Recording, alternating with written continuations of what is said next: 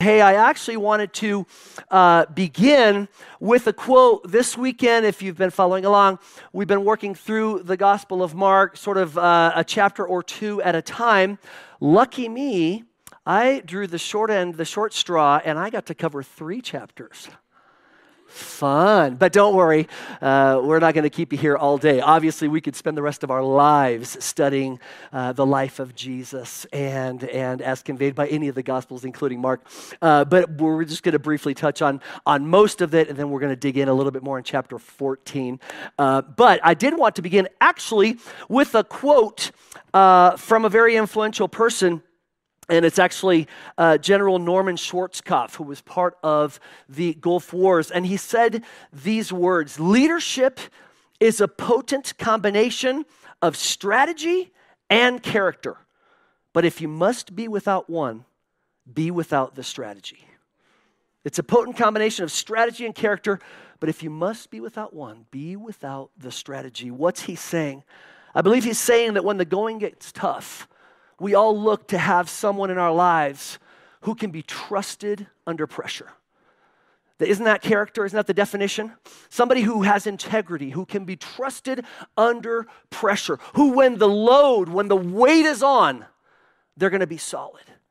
And I believe that um, Jesus shows himself in the Gospel of Mark to be just that kind of person. Someone we can trust even when he's under the greatest amount of pressure. I think another word for pressure could be burden, right? When he's when he's carrying the burden, he's going to be faithful and true, and he's even going to love us with an incredible supernatural life changing love. And so we're going to look at that. It actually really is pictured uh, in the Word of God as an ox the animal, uh, the ox, right? We learned uh, in the introduction to this series that um, uh, the book of Revelation and the book of Ezekiel, I believe Revelation, I know for a fact Ezekiel, speaks of four different animals in the presence of the Lord. One had the face of a lion, uh, one had uh, the face or the head of an ox, one had the head of a human, of a man, and one had the head of an eagle. And we believe that those represent the way that God chose to reveal himself and his son Jesus as the lion, the king, as the ox, the suffering servant, the servant who bears our burdens, as the perfect man in Luke and in the Gospel of John as the eagle, the Son of God for all of the world, not just for Jews, but for all of the Gentiles, everyone, everywhere. And so we have the privilege of looking at him in the Gospel of Mark uh, as represented by an ox. And I kind of looked at the ox, and oxen have been used for 6,000 years or more in human history, and they don't have a very glorious job, right? The bulls get to have all the fun. I'm not going to go into detail, but bulls tend to be used to, you know, multiply the herd. And oxen uh, don't get any of that. They actually are bred specifically to bear the burden, to pull the load, to pull the cart, to hoe the field, to truly be someone who can be, well, trusted under pressure, who is going to uh, uh, uh, uh, carry the burdens. And uh, uh, I just thought before we jump in, oh, by the way, could I get the countdown going? Just because, you know, until the countdown begins, I'm just going to preach all day. You know, I'm, I'm a preacher boy. I have a Pentecostal background, hallelujah. And I can keep you here all day in the presence of God. So somebody better put some numbers up on there. Um, but I just, hey, speaking of ox, oxen, I wanted just to um, ask you guys a couple of things real quickly. Uh, one is, do you know uh, where oxen go to be educated? Wow, okay, all right. What about this one? What is an ox's favorite type of math? Calculus. What about this one? Why do milking stools only have three legs? Because the cow has the udder. Oh, yeah, we're gonna make you suffer. We're gonna make you pay the price. You wanna follow Jesus? You're gonna pay the price. Bad pastor jokes. It's part of your burden to carry today. What about this? Why wouldn't the cattle cross the road? Because they were cow herds. Just one more, I promise, this is it. Why did the cow cross the road? Woo, come on, give it up for Debbie. Give it up for Debbie. She came ready. She's been in the presence of the Lord. She's been in prayer. The Lord spoke that to you. You were ready to share, sister. Amen. I love it. I love it. Well, hey, I wanted to uh, just talk by way of introduction. Again, I'm not going to cover these in detail. I would encourage you, they're in the YouVersion notes. If you're following along or if you scan the QR code on the seat, you can follow along with the message notes. Uh, but I wanted to, I believe that, that these chapters, and obviously indeed the entire gospel presents Jesus as one who is a load lifter, a burden lifter, one who was not afraid to roll up his sleeves, get in the mud and mire of our messy human condition, and truly help lift our burdens. Right? I believe it's Psalm 55 22 that says, Blessed be the Lord who daily bears our burdens. And so we, we sang a song saying, Worthy, worthy, I'll cry worthy. Worthy is, I think one of our goals, I think Pastor or Joshua mentioned it last week, but one of our goals in studying the gospel is that we will fall in love with Jesus.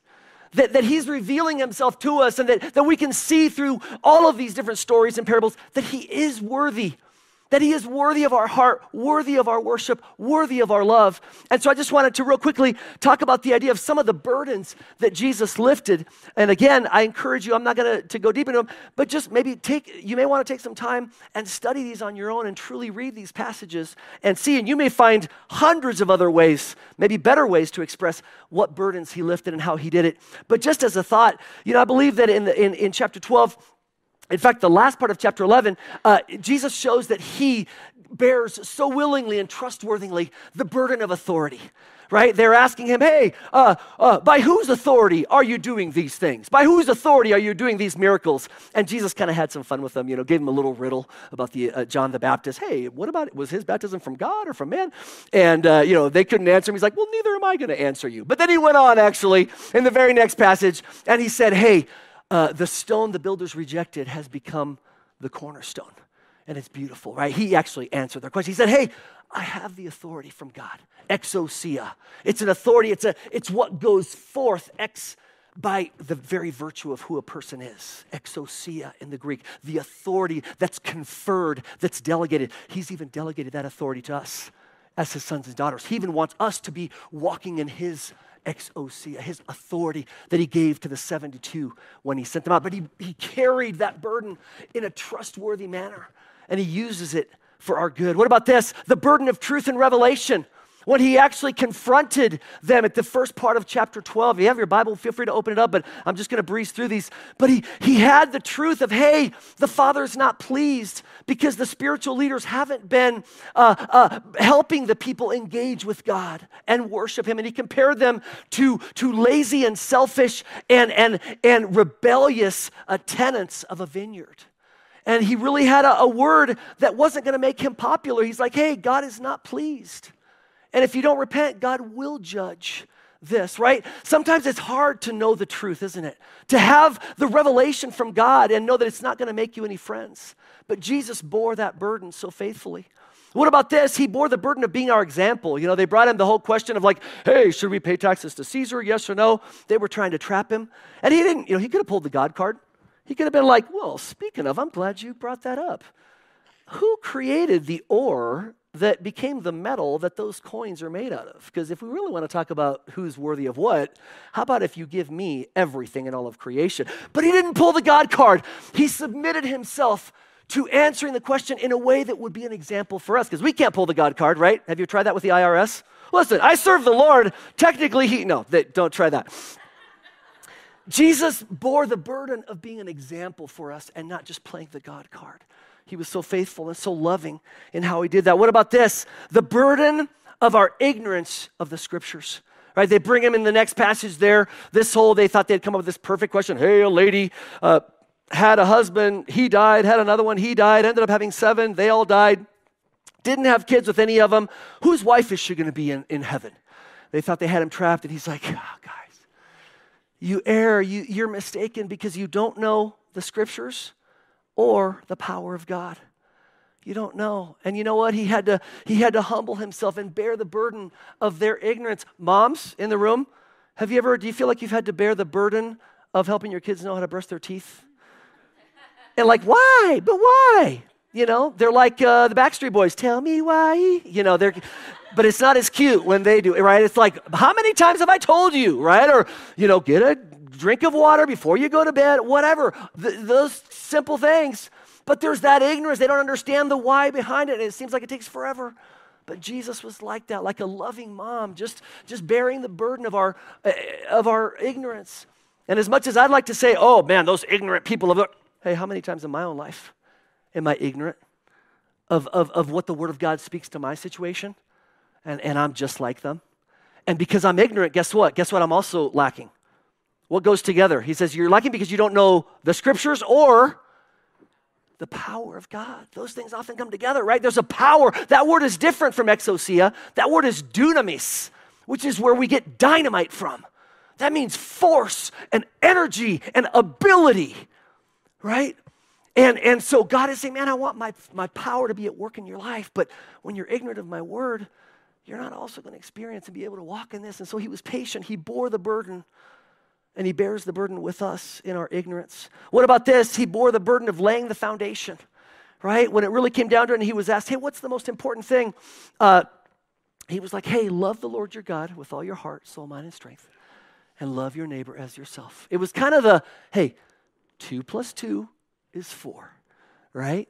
It's just bringing it down, breaking it down. I'd rather be discussing philosophy. I'd rather be discussing Renaissance and history. I'd rather be discussing, you know, the music appreciation and Bach and Mozart. But I'm sitting here with you. Again, anybody been called to, to, to walk along somebody? Maybe it's a child, maybe it's a friend, maybe it's someone, and just kind of help them understand the basics.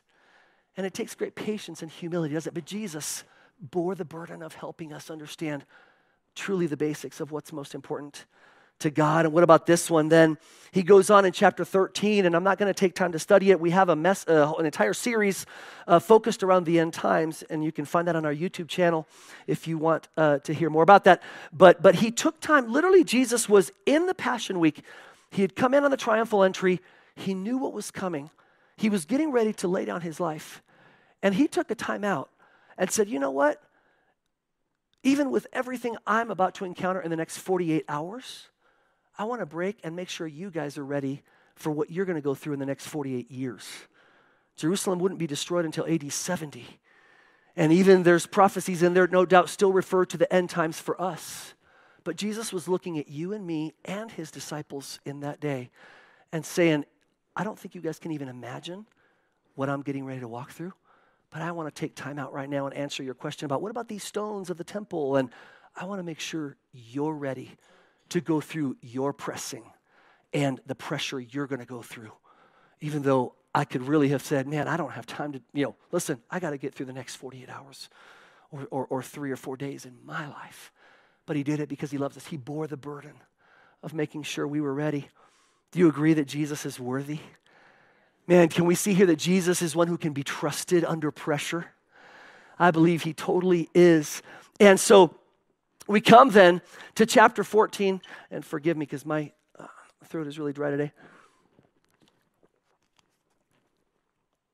We come here, and I believe that we see that Jesus is not only someone who can be trusted under pressure, but that Jesus loves well under pressure.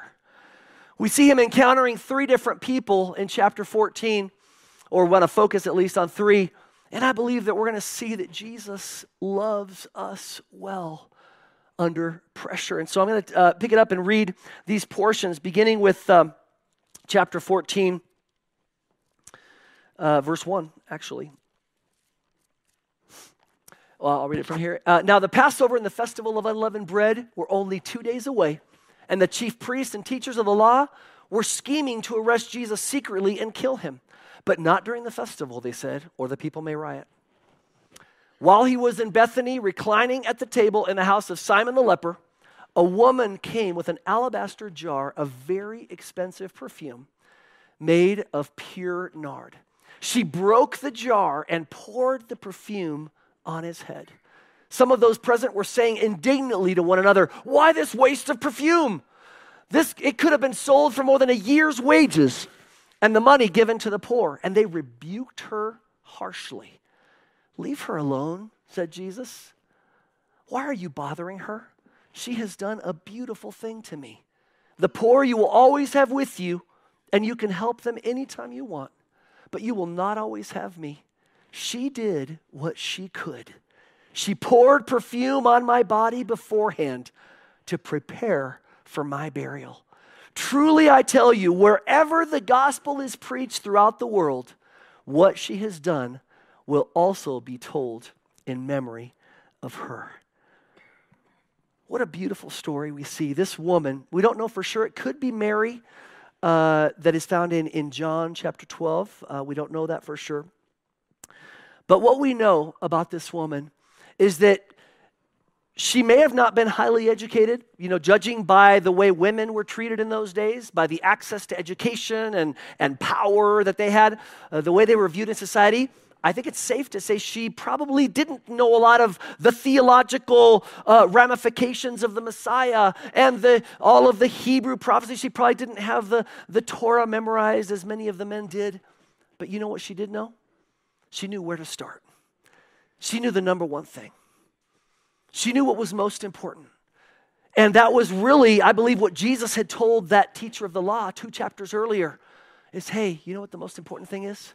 Love the Lord your God with all your heart, with all your soul, with all your mind, with all your strength. I believe she was embodying exactly that.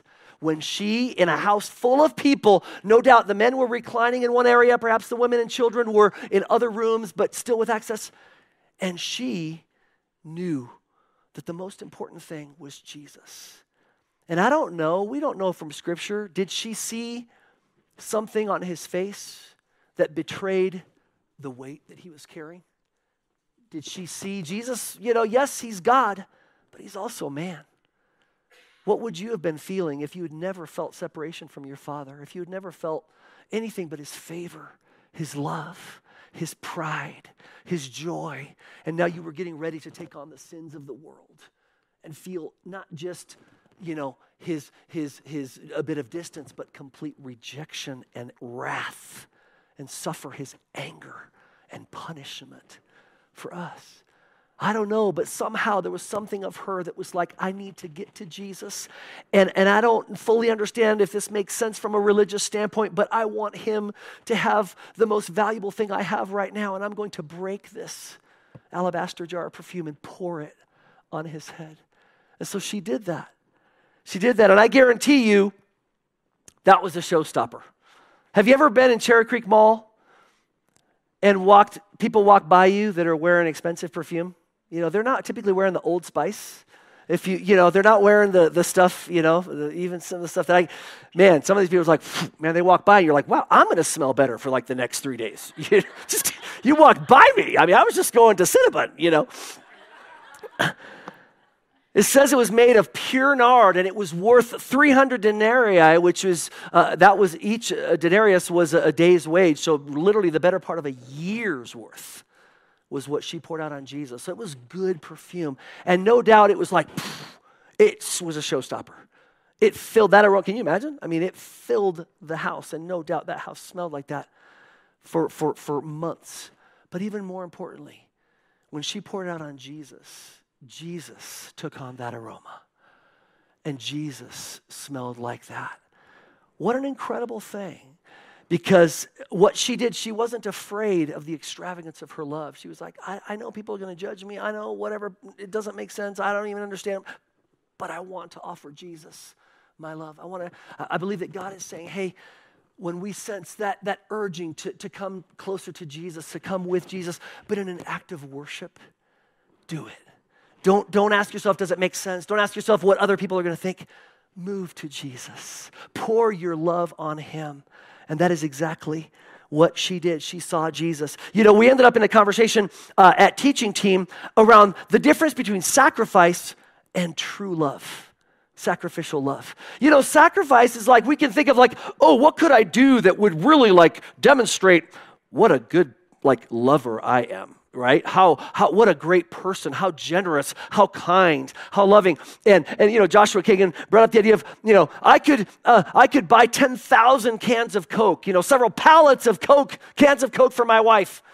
But not even thinking, wow, you know, she's probably, maybe she's fighting diabetes. She's not, I'm just, as an example, right? Maybe she's fighting diabetes. That wouldn't be an act of love. That could be sacrificial. I spent my entire paycheck. But it wouldn't be an act of love, right? I was thinking of my wife. My wife loves croissants. More importantly, she loves chocolate croissants. And I guess if you want to go even narrower, she likes Starbucks chocolate croissants. And so for, for, for years, that's been something that from time to time I can surprise her and just kind of, if I'm out and about in the morning, you know, drive through the Starbucks, you know, bring, bring her a chocolate croissant. And that's been a huge blessing for her. But here's the thing there's been some times in the last few months where she has purposely tried to stay away from gluten. And Starbucks chocolate croissants, unless you pray for them and rebuke the gluten, which I think can work. But otherwise, they do have gluten in them. And so here's the thing if she's in a place where she's like, hey, based on what I'm going through, I need to stay away from gluten. Even if I'm tempted, please, I need you to stand with me in this, right? Am I being loving if I go and bring her three chocolate croissants? No, right? Why? Because I'm not being attentive to her. I'm not seeing her. I'm not, I'm not truly in tune with what right now what she needs. Right now what would minister to her heart. Right now what would help her and encourage her. I believe that as we look at this woman, last night, Rosanna mentioned like she paid attention to him, right? Is that, is that what you said, Rosanna? Right? Is that, is that what we want? I, I, I would say women, I think all of us want that. But last night I said, hey, women in the room, what do you want? You know, from your husband, from your significant other. And, and right, hey, I want you to be in tune. I want you to pay attention. I want you to listen to me. I don't just want you to do cool things for me. I want you to know what, what I need, what I want what's important to me. And I believe that that is exactly what this woman did for Jesus. In, in a room full of people where there was so much going on, so much distraction, she honed in on Jesus and she found a way to minister to his heart. And it moved his heart in a powerful way. People began to argue about it, but she encouraged Jesus in his darkest hour. Think about this. Jesus was getting ready to lay down his life, and what this woman did, her act of worship, encouraged him because then when he goes on to explain, he says, Hey, she did what she could, and she anointed me for my burial. Again, I don't know how much she knew, how much, or maybe she was completely oblivious to what he was going to face. But she was in tune enough to be used by God as part of his plan. And I believe God wanted to honor his son Jesus.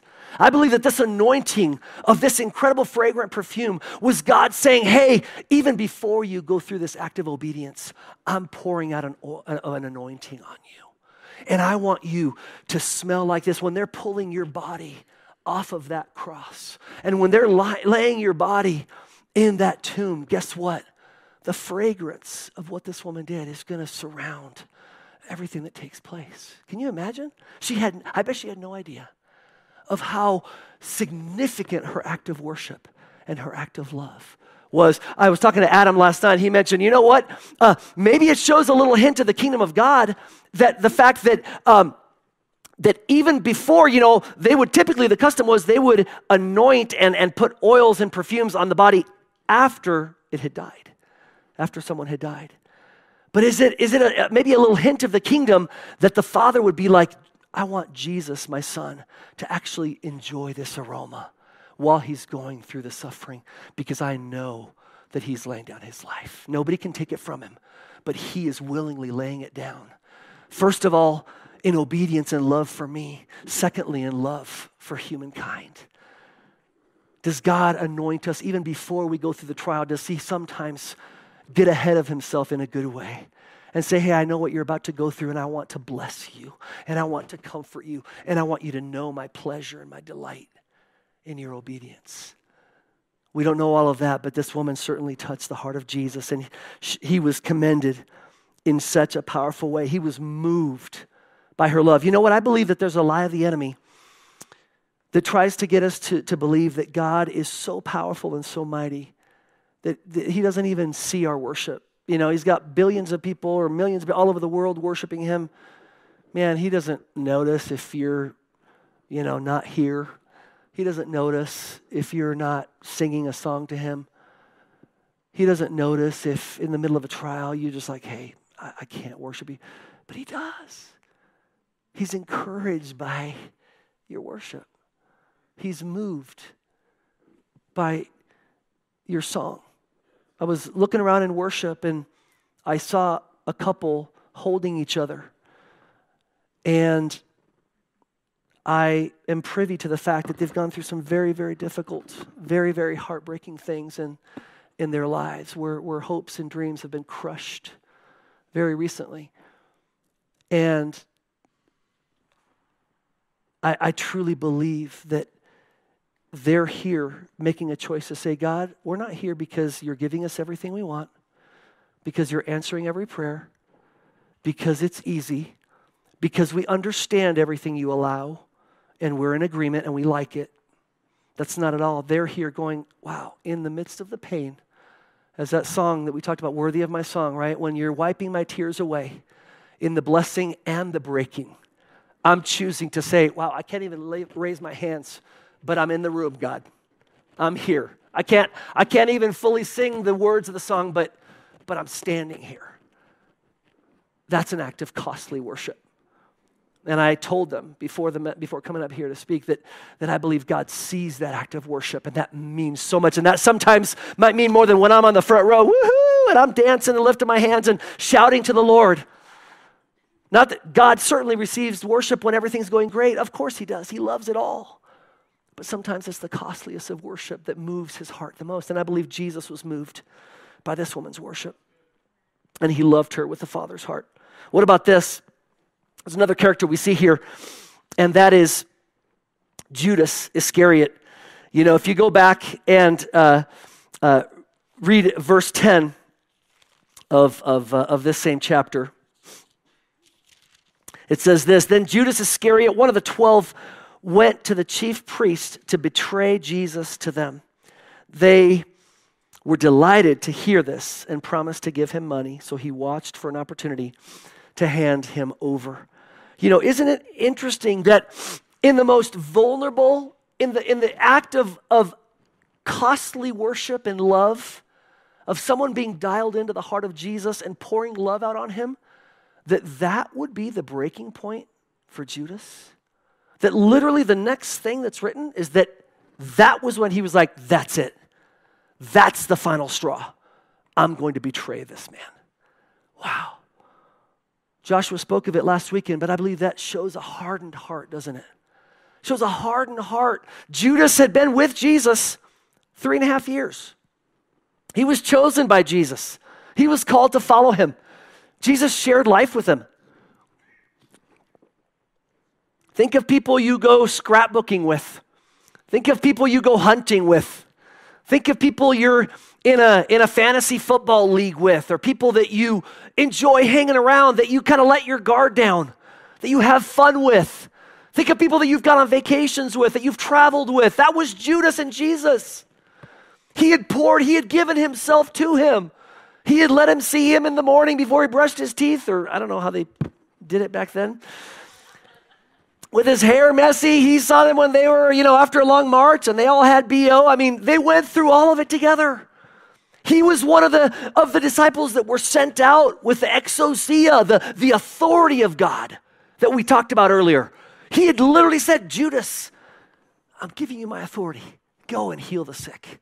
Go and, and, and, and tell the good news of the kingdom of God. Go and cast out demons, Judas. You've got my authority. There was nothing that Jesus had held back from Judas. He even let him be the, the financier of the operation. He even kept the books for Jesus International, well, National Ministries. Sorry, started with the Jews. International would come soon. But Jesus even trusted him, even though we know from other gospels that he was actually helped himself to some of the bag. But Jesus, even, I, my guess is Jesus probably knew what was going on. Jesus, pretty smart guy. But he was like, hey, you know, I'm, I'm holding nothing back, even though he's cheating me. I'm letting him do this. I'm letting him be a part of everything. He's hearing my words. He's being around my presence. He's under my teaching. He's endowed with my authority. He has the friendship of all the other disciples that are following me. But even in the midst of that, he missed the main thing. He missed out. He had a form of morality, right? Hey, this could have been sold. And, and here's the thing, guys. I know we're trying not to do this a whole lot in cross reference from different gospels, but I cheated. Don't tell Mark Marble. I cheated, I went to another gospel, and guess what? In verses four and five, where it reads, uh, uh, where it reads this Some who were present were saying indignantly to one another, Why this waste of perfume? It could have been split and sold and, uh, you know, to feed the hungry. That was Judas Iscariot. It was Judas. In other gospels, we learn that he was one of the ones that was griping and complaining when Jesus had just received the most significant act of love. He was griping. He missed it completely. I believe that God wants us to know, guys, that there's a, there's a form of morality out there in the world today that is very vogue and very chic and very popular. There's a lot of taglines, there's a lot of hashtags, there's a lot of uh, things that have an air of rightness to them, but it's not grounded in who God is and in what He has said. And I believe that He's reminding us, even through this story, hey, if you want to, to truly touch my heart, it begins by loving the Lord your God with all your heart, soul, mind, and strength. And then, and only then, will you be able to love others as yourself. I believe Dan brought it up in our teaching team meeting that, you know, can we truly love others if we're not loving God with all of our heart first and foremost? Because what if, what if we're leading them astray? What if something we think God has for them isn't what God has and God has something else that's much better? But we don't even know that because we're not loving the Lord first. I believe that God would have us check our assumptions about our own life and what is right and what is wrong, about others around us, maybe even about global events, right? So many things going on in the world. Oftentimes we get caught up and sucked into this opinion or that opinion or this movement or that movement. But I believe that God would say, hey, start with loving me. Start with knowing my word. Start with listening to what I've said first and start. Let that be your starting point. It seems like it was for that woman, but it wasn't for Judas. But I believe that from there we'll be able to walk in the true righteousness of the Lord, have his mind and his heart. Here's the thing he was threatened by love that was uncalculated, love that was ridiculous, love that didn't make sense. And you know what? I believe a religious spirit is threatened by that. You know, when we give ourselves to the Lord fully, wow, it just stirs up something that that's how we know if Jesus is number one. Is because when he's not, there's something stirred up that's like, well, wait a second, no, that's too much. And it's not too much. Jesus is the one who can be trusted under pressure. He's worthy of our song, He's worthy of our love. And Judas, it was revealed that his heart was filled with a religious spirit, but not with true love. Here's the thing, though how did Jesus love him? Even in the midst of that, in uh, Proverbs 27, it says this, verse 6 Wounds from a friend can be trusted but an enemy multiplies kisses. Wounds from a friend can be trusted, but an enemy multiplies kisses. How would Judas go on to betray Jesus? With a kiss? How were Jesus' words rebuking Judas when he had attacked this woman? How would those have been received? Maybe like a wound, right? I mean, was there a bit of a sharpness, do you think, that Judas felt at those words? I think it's possible, but it says wounds from a friend can be trusted. Even cutting words, words of truth, difficult things can actually help us know how to be healthy, how to grow, how to become what God wants us to become.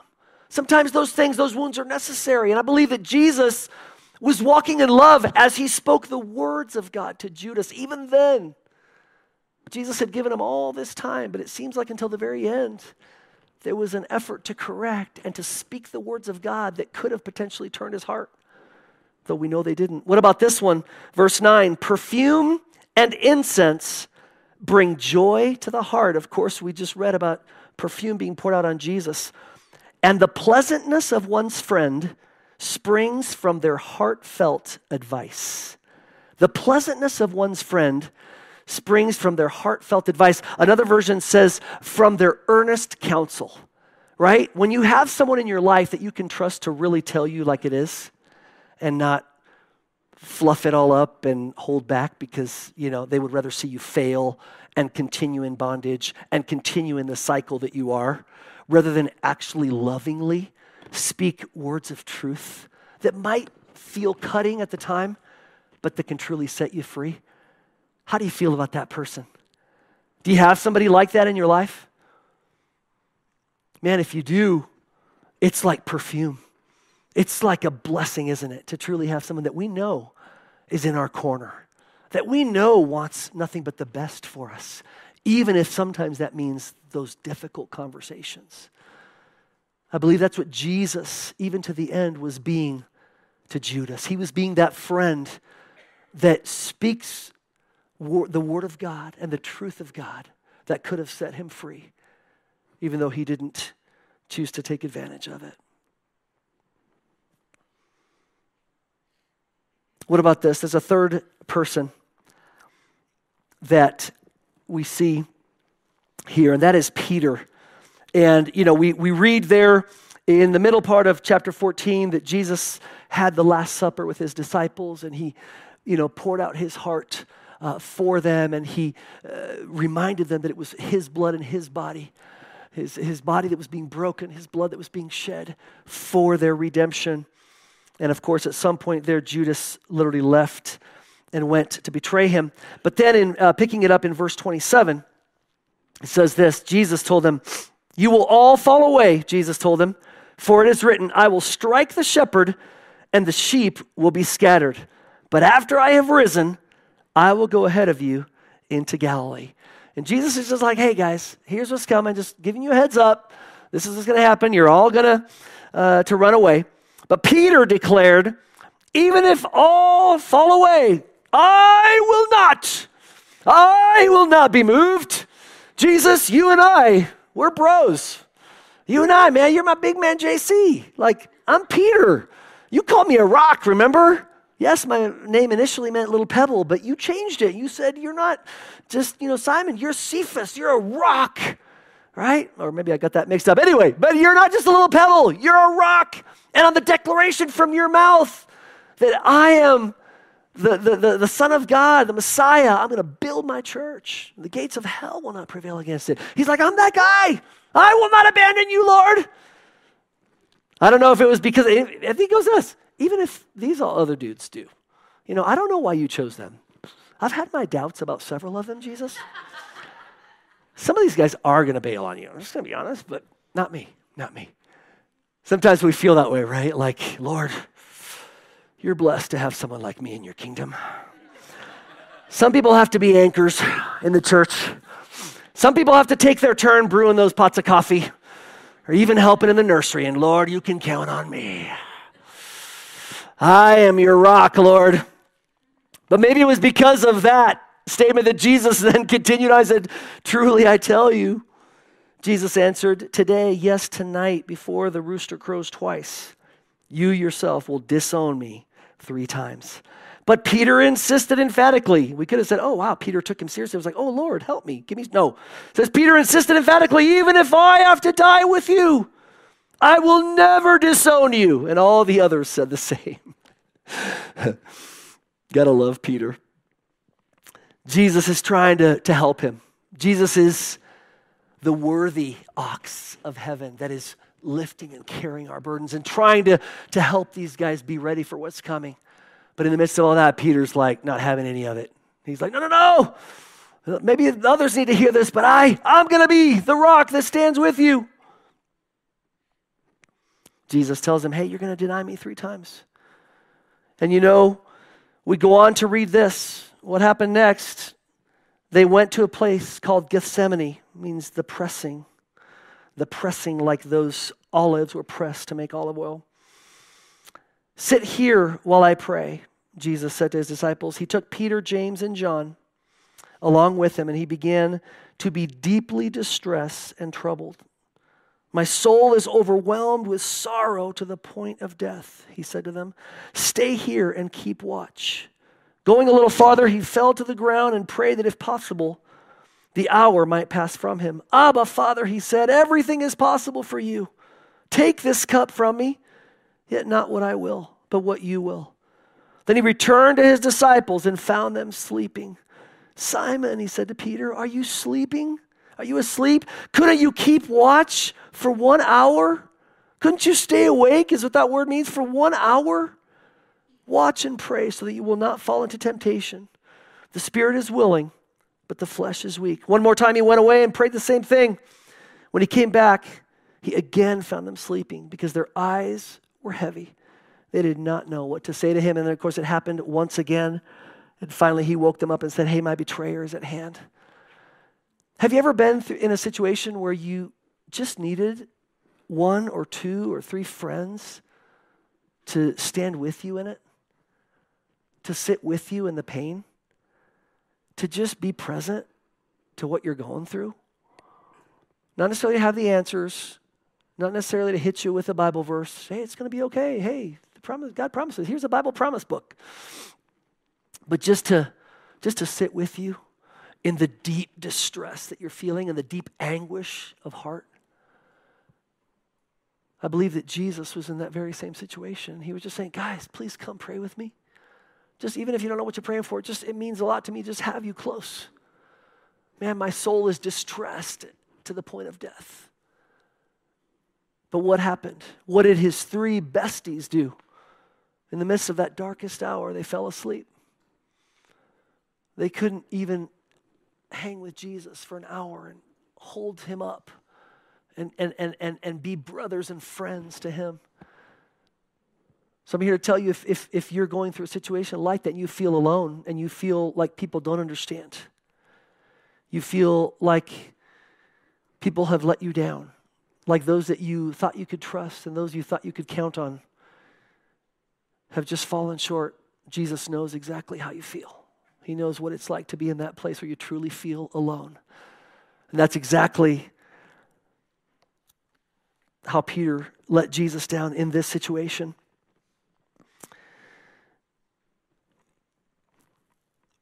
Here's the thing even through that, we read on to find out that Jesus' words would be fulfilled. That, that the shepherd would be struck and the sheep would be scattered. And indeed they were. If you read on in that chapter, you read that when the soldiers came and all that happened, all of the disciples fled, including Peter.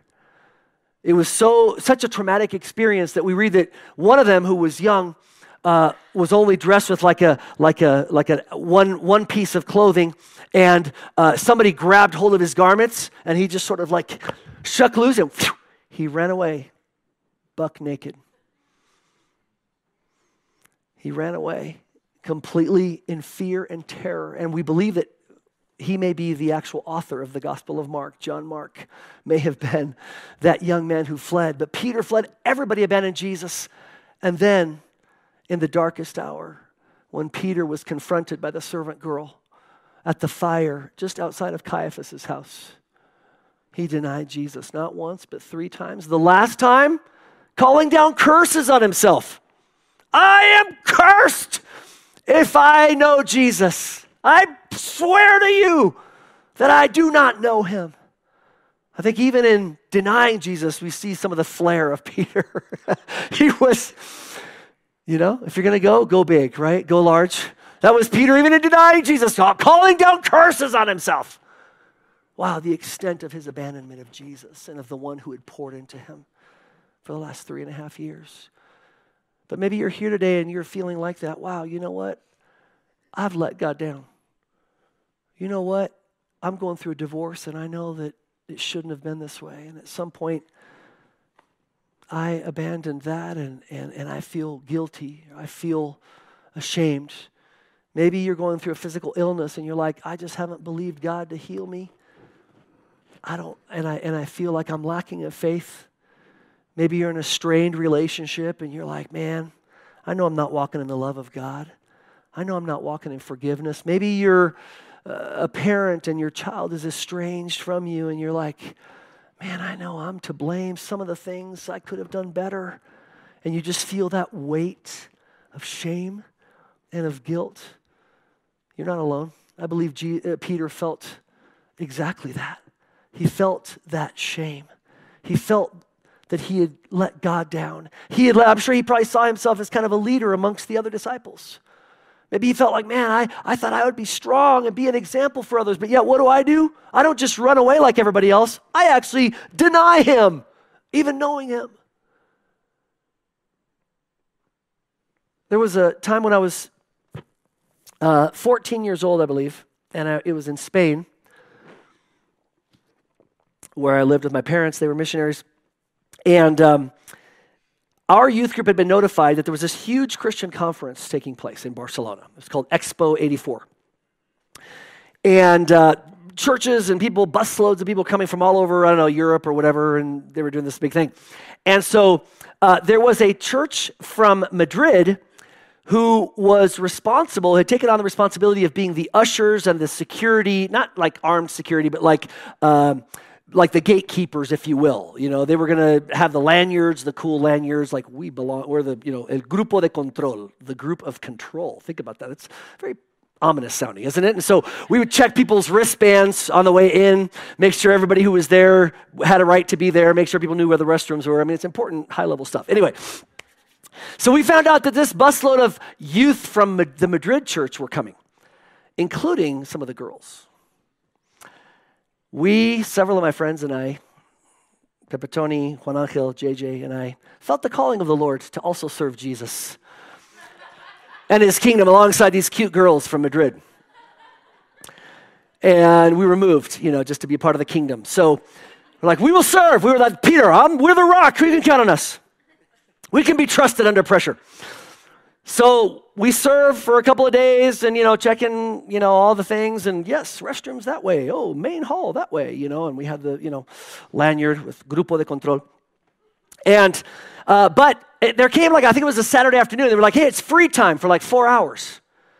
We're like, sweet. And they're like, oh, and we're going to go sightseeing in the bus around Barcelona. We're like, sweet. This is why we, I mean, we signed up to serve the Lord, but secondarily, Secondarily, Titus, always secondarily. We be with the cute girls second to serving Jesus. But you know, we were like, yes, this is why we did. And then they're like, oh, but since you guys are already from Barcelona and you've already seen the city, we thought you guys could stay here at the front door and we will just take all the Madrid people and go around Barcelona and sightsee it. We we're like, we were so disappointed. We were crushed. And there was literally nobody that came during those four hours. So I was with my four friends, literally like the four of us, like,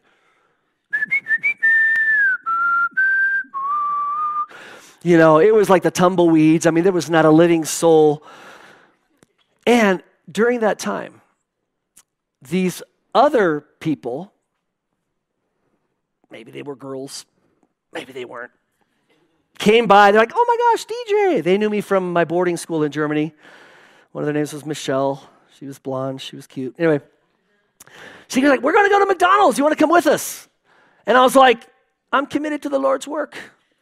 I'm committed to the gospel by checking name bands, even though nobody has shown up in the last two hours, and I know nobody else is going to show. And there's a, three other guys as well. I'm like, I caved. I'm like, okay, let's go. So I left. My friends are like, Are you sure you shouldn't do this? I'm like, No, no, you guys got this, right? I'm like, I'll be back in a jiffy. Well, of course, like every light was red. I mean, it took forever to get to the McDonald's on Sans Avenue. Get there, it took forever to take our order. It took forever to get our ice cream. It took forever to get back. I'm starting to get sick in my stomach, you know that feeling. I'm starting to like uh, walk faster and faster and faster. I get back and they're like, Pedro Pablo wants to see you. Pedro Pablo is, Peter Paul is his name, Pedro Pablo in Spanish. He's the leader of the Grupo de Control, of the group of ushers and security. And I'm like, okay.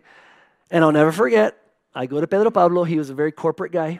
He was under my dad in the church ecclesiastical structure of Spain. But in this case, he was the king of this group. This wasn't open Bible stuff, this was his own thing. And he's like, I'll never forget the exact words. He said, uh, Yoli, desde este momento no perteneces al grupo de control. From this moment on, you are no longer part of the group of the control group. And he took my badge, he took my lanyard, and he's like, You no longer need to be around here.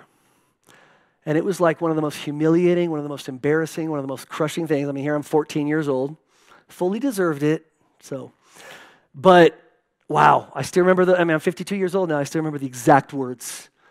And man, it was hard. It was humbling. All the other people who came found out about it. Oh, DJ got fired. Oh, you know, all the girls that we wanted to hang out with, they all found out DJ got fired. You know, not a great way to impress people. But I also remember one of my friends, his name was Rodi, Rodi Loyola. He's about four years older than I. He was another guy that was part of that team. And he's now pastoring a church in Madrid. He pulled me aside. He goes, Hey, Danny, he goes, I know this happened. I know you're embarrassed. I know, you know, looking, I'm sure there's things you can learn from it. But just know this won't define you. We see who you are, we believe in you, and, and we love you. And I also remember his words to this day. And I believe that, you know, when Peter was in this situation and he was feeling the shame and he was feeling the burden of his own failure and of his own lack, I believe that the words of Jesus, Jesus loved him by seeing him through the Father's eyes. And when you feel like you're letting God down, Jesus wants you to know that he loves you and he sees you through the Father's eyes. You know, here's the thing, guys. Looking at this passage in verse 27, Jesus was saying, Hey, you'll all fall away. I'll strike the shepherd, sheep will be scattered. But then he goes on to say, But when I've risen, I will go ahead of you into Galilee. Here's three, three very simple things to know. Jesus already knew of the storm that was coming even before Peter had any idea. And in your life, it's the same way. He's not surprised. He's not like, oh, wait, oh no, what you going through? Oh no, let me try to figure this out real quick, see if I can help you. He already saw the storm coming. He already knew that the shepherd would be stricken and the sheep would be scattered. He knows what you're about to go through. What about this? He also already saw how Peter was going to let him down. He already saw it, he already knew it. In another gospel, Luke 22, he actually said this Peter, Satan has asked to sift you like wheat, but I have prayed for you that your faith may not fail. And then he went on to say these words when you have been restored. Not if, not if you make it. I don't know, Peter. I've got questions about you. Not, oh man, I don't know, Peter. You really let me down this time. He's saying, you know what? When you've been restored, go and strengthen your brothers. I believe when God looks at you, He's saying, you know what? Yeah, maybe I knew the storm was coming before you did, and maybe I even have been aware before you were of how you're letting me down or how you're struggling and how you feel like you're failing right now. Maybe you really are failing big time. But you know what? The last thing was Jesus was already looking ahead on the other side of it.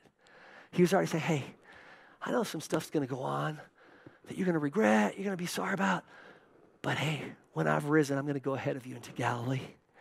He was already looking on the other side of God's grace, on the other side of healing, on the other side of strengthening, on the other side of forgiving him, on the other side of restoring him. I believe he may have already been looking ahead to the day when Peter, just a few days later, would be speaking on the day of Pentecost, filled with the boldness of God, filled with the, the, the power of the Holy Spirit, preaching a message that brought 3,000 people to their knees and to the knowledge of Jesus. I believe that he was seeing a Peter that would walk down the street and whose very shadow would bring healing to people and they'd rise from paralysis because the power of God would hit them. I believe that he was looking at a Peter who, at least according to church tradition, went on to actually give his life for Jesus. The very thing he was afraid to do, the very thing he had denied in order to save his life. Church tradition tells us that he was crucified, but that when he was on his way with his executioners, he said, Hey, I'm not worthy to be crucified like my Lord. I want to be crucified upside down. Wow, what a transformation. From a guy who was calling down curses on himself to save his own life to a person who said, Yes, not only am I willing to be crucified, but what I'm thinking about right now as I'm facing pers- crucifixion is my Lord who gave his life for me and how I want to honor him. And I'm not worthy to be crucified like he was. Man, I want to encourage you today. Jesus is looking at you through the Father's eyes. He's looking at you no matter what you're doing, how you're falling short. He's looking at you and he already sees you on the other side of the Father's grace, of his ability to restore you, of his ability to work in your life. He already sees how you're going to learn from this, how you're going to grow, how you're going to repent and renew your mind. And I believe that he loves you. His heart is moved by your worship, just like he was by the woman pouring the alabaster perfume. I believe that even when our heart is hard, if we're not getting something, just like Judas wasn't, I believe he's faithful as a friend to continue speaking the words that can cut through that hardness of heart and bring repentance in life, just like he did with Judas to the very end. And I believe he's seeing you through the eyes of the Father who know no bounds, whose power knows no limit. So be encouraged. Be strengthened in your spirit, no matter what you're going through. I'm going to pray real quick. Um, but I want you to, I believe God wants you to know that even when he's under pressure, he loves you with the Father's heart, with the Father's words, and with the Father's eyes. And he's calling us then to join him in that friendship that he shows for us, and that character of being our burden lifter. And he's saying, hey, there's going to be opportunities where you're going to be able to join me in doing that for someone else. Are you ready to come with me? Are you ready to follow me? Let's pray together. Father, thank you for your word. Jesus, thank you that you're worthy. Thank you that you're a servant who is a friend to us and a burden lifter, and who, by your face shining upon us, reminds us of the Father's forgiveness and of the Father's hope and of the Father's love and of the Father's promise that we're not able to accomplish by our own effort, that we fall short of many times, but Lord, you continue to bring us back to the fact that it's about you. It's about your ability, not ours. It's about your love that never falls short, not ours. God, I pray you'd minister to our hearts and open our minds to this truth and give us the grace to enter with you into that love and into that servant heart that is willing to roll up our sleeves and bear the burden for someone close to us when they need to see you most. God, let us join you and be like you in that. God, bless your people. Encourage us, Father. Draw us closer to you in Jesus' name. Amen.